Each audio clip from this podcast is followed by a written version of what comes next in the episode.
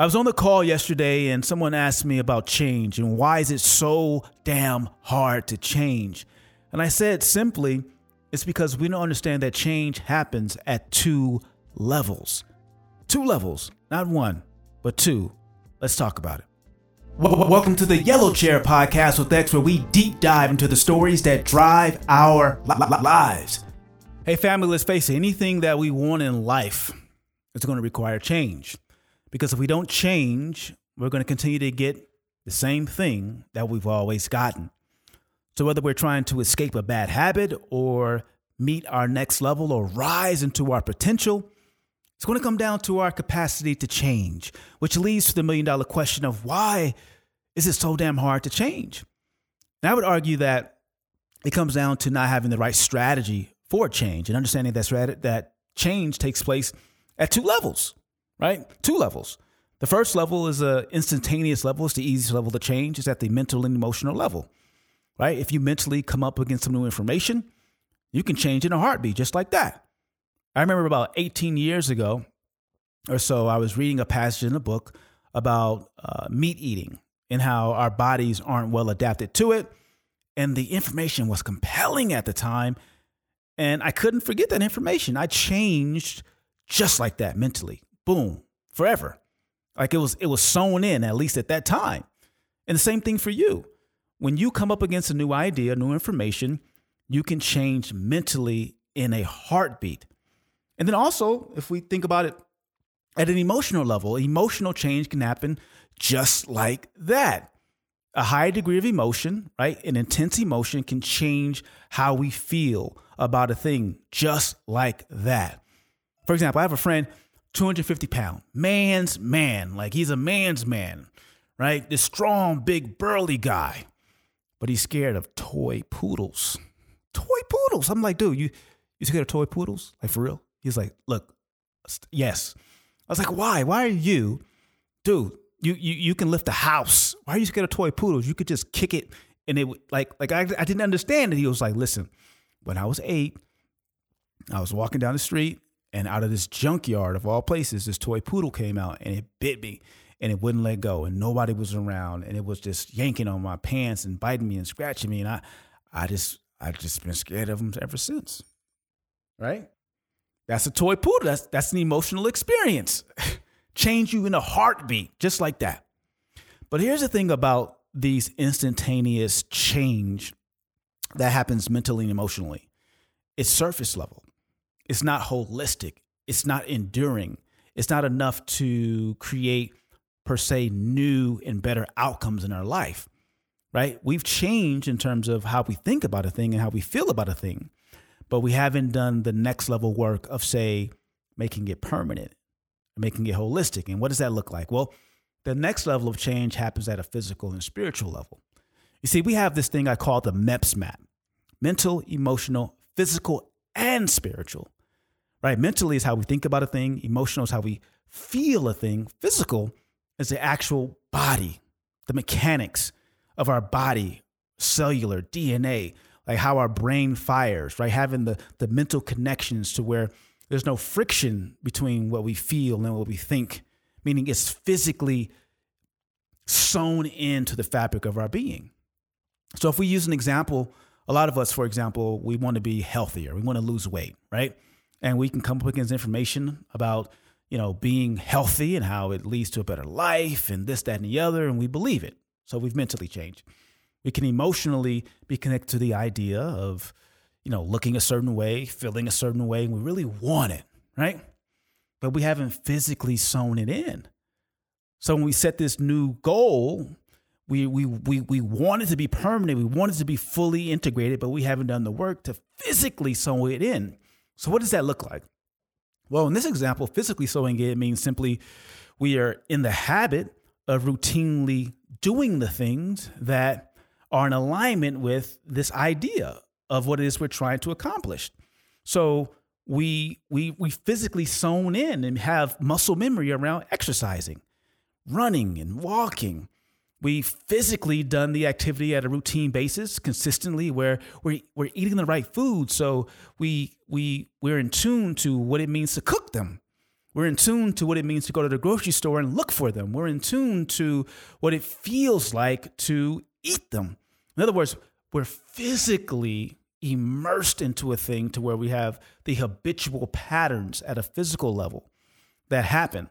So we're mentally and emotionally, not just intellectually and feeling at a surface level, but we're physically embodied into this idea. And that requires more than just a surface level mental and emotional feeling. We have to do a thing. We have to routinely put ourselves into a position so that we can develop the physical connection to a thing. And that takes time. That takes time. Physical manifestation takes time, whereas mental emotional happens just like that. So the mental emotional side is basically the seed. But we have to plant that seed. We have to cultivate that seed. It has to take root. It takes time. It takes the right nutrients. It takes the right thing. It's vulnerable and oftentimes not protected by the elements. So oftentimes what do we do? We do that first level of change, but we don't protect and nurture that seed. We don't give it the time it needs to physically take root, which then leads to the next level or the secondary side of this second level of second level of change, which is spiritual. At a spiritual level, we're talking about it becoming fully and wholly sewn into who you are at an identity level. You see the world through the lens of someone, not who is trying to lose weight in this example, but as someone who is an athlete. You know, an athlete doesn't try necessarily to lose weight. Their their lifestyle, how they think, what they feel, what they do is just all about being an athlete. They identify with it, and therefore, it, losing weight probably isn't even part of the equation. It's about being the best athlete you can. So they think, feel, and do athletic shit which by consequence or as a consequence helps them to lose weight or not to be overweight. So it's sewn into the very fabric of who they are, meaning they identify with it. So if I was to stay with this analogy of a seed and cultivating the seed, when you embrace it and connect it at a spiritual level, which takes even more time, you are now producing the fruit. You went from just a seed at emotional, mental, emotional level to full blown fruit right? It germinated, took root, planted, tree grew, and now it's producing fruit. So let's take an apple. You have an apple. When you crack open the apple, what's inside? More seeds. That's what it means to cultivate and to create culture. You've cultivated so now to where when you, it's a self fulfilling prophecy. When you crack open the fruit of that culture, there's more seeds that are exactly the same to reproduce and manifest the same exact thing. That's the power of culture. Or said differently, that's the second level of change where it's become holistically embodied and baked in at a physical and spiritual level. So, this gives us hints and clues as to how to change and what's required for change. We can't simply do mental and emotional change. That's the seed. We need it. Because if we don't have mental and emotional juice and fuel, we won't endure to create the physical and spiritual connection to change. So it's important that we have the mental and emotional, but we have to do the physical and the spiritual to give us the time required to grow into, to manifest, and to embody and to create the new neural pathways in our mind, right? Body and soul, so that that change becomes holistic and powerfully driving. So, how do we do that? Let's summarize it this way. Let's wrap this up real quick we want to maximize the time that we spend thinking, feeling, and doing of a thing. And how do we do that? There are three R's I want you to write down. We need routines, rituals, and reinforcements. Routines, let's talk about it. Routines are basically things that you can do consistently. Don't require a lot of heroics, don't require a lot of effort, but you do them day in and day out like clockwork. Very simple things. So let's go back to weight loss. My wife and I, we walk every day. We walk every day. Doesn't take much effort to walk. And as a result of doing this consistently, we've done the power of compounding and the power of doing something over and over and over again. I, she's down five pounds. I've lost 4% body fat, like by walking. So you need routines, things that you do day in and day out without thinking about them. They're simple, they're easy, low bar minimums, don't require a lot of heroics. On the opposite extreme, we need some rituals. Rituals are the intense side of the equation. This is where you do go all out, where you give effort, where you emotionally pump up the power, pump up the power, right? That song, I forget what it is, but I felt it, right? You ritualize it and you give everything you have to it. So, for example, my wife and I, we do intensity twice a week, right? Something like that. So, your intensity isn't done every day, it's done ritualistically as a way to really engage and push. The reason why this is important is because it will expand your capacity to be more consistent, number one. And number two, it will keep the emotional juices flowing. Consistency takes time to work. But when we become intense from time to time, we can feel the push and pull of our own effort, and we can really get engaged emotionally into a thing. Also, like I said, it expands our capacity to be consistent. If I go out and run one day, when I go back to walking, I'm going to be like, huh, hmm, walking is pretty easy. I can walk a little bit faster or a little bit further. If we put this into the professional or business perspective, I work with clients and I say, hey, your routine is five calls a day. That's it. But on Fridays, we're going to do the baller, you know, baller uh, boiler room Fridays where we call 25 people, two hours, put music on, get emotionally into it, and go all out right? It's exhausting, but we go all out. Then afterwards, we go back to the routine. We rest, we recuperate, we feel good about it. Now, five calls is a lot, lot easier. You get it? So we need routines and rituals to shorten the curve and to really integrate and allow us to go further faster. Now, last but not least, we need reinforcement. Reinforcements are the things that are required because we all will fall down no matter who we are, no matter where we are, we all fall down. So we need reinforcements, basically a protocol of if, then, else. When you're falling, you're going backwards, you lost your momentum, you're in a pit, you need some things to reinforce you. So, for example, if you're trying to lose weight and your routine is in play and your rituals are in play, right? Don't burn yourself out with rituals in intensity. Do them sporadically, strategically, well spaced out. But you fall down. Well, what's your reinforcement? All right, when I fall down, I call my workout buddy. Yeah. Another reinforcement I post my weight every week uh, publicly to reinforce the idea and to create some accountability. Awesome.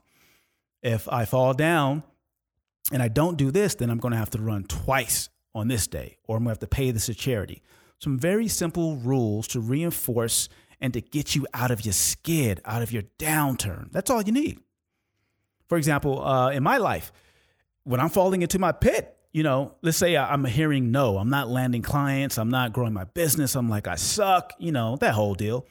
My ego is all out front, fear and anxiety.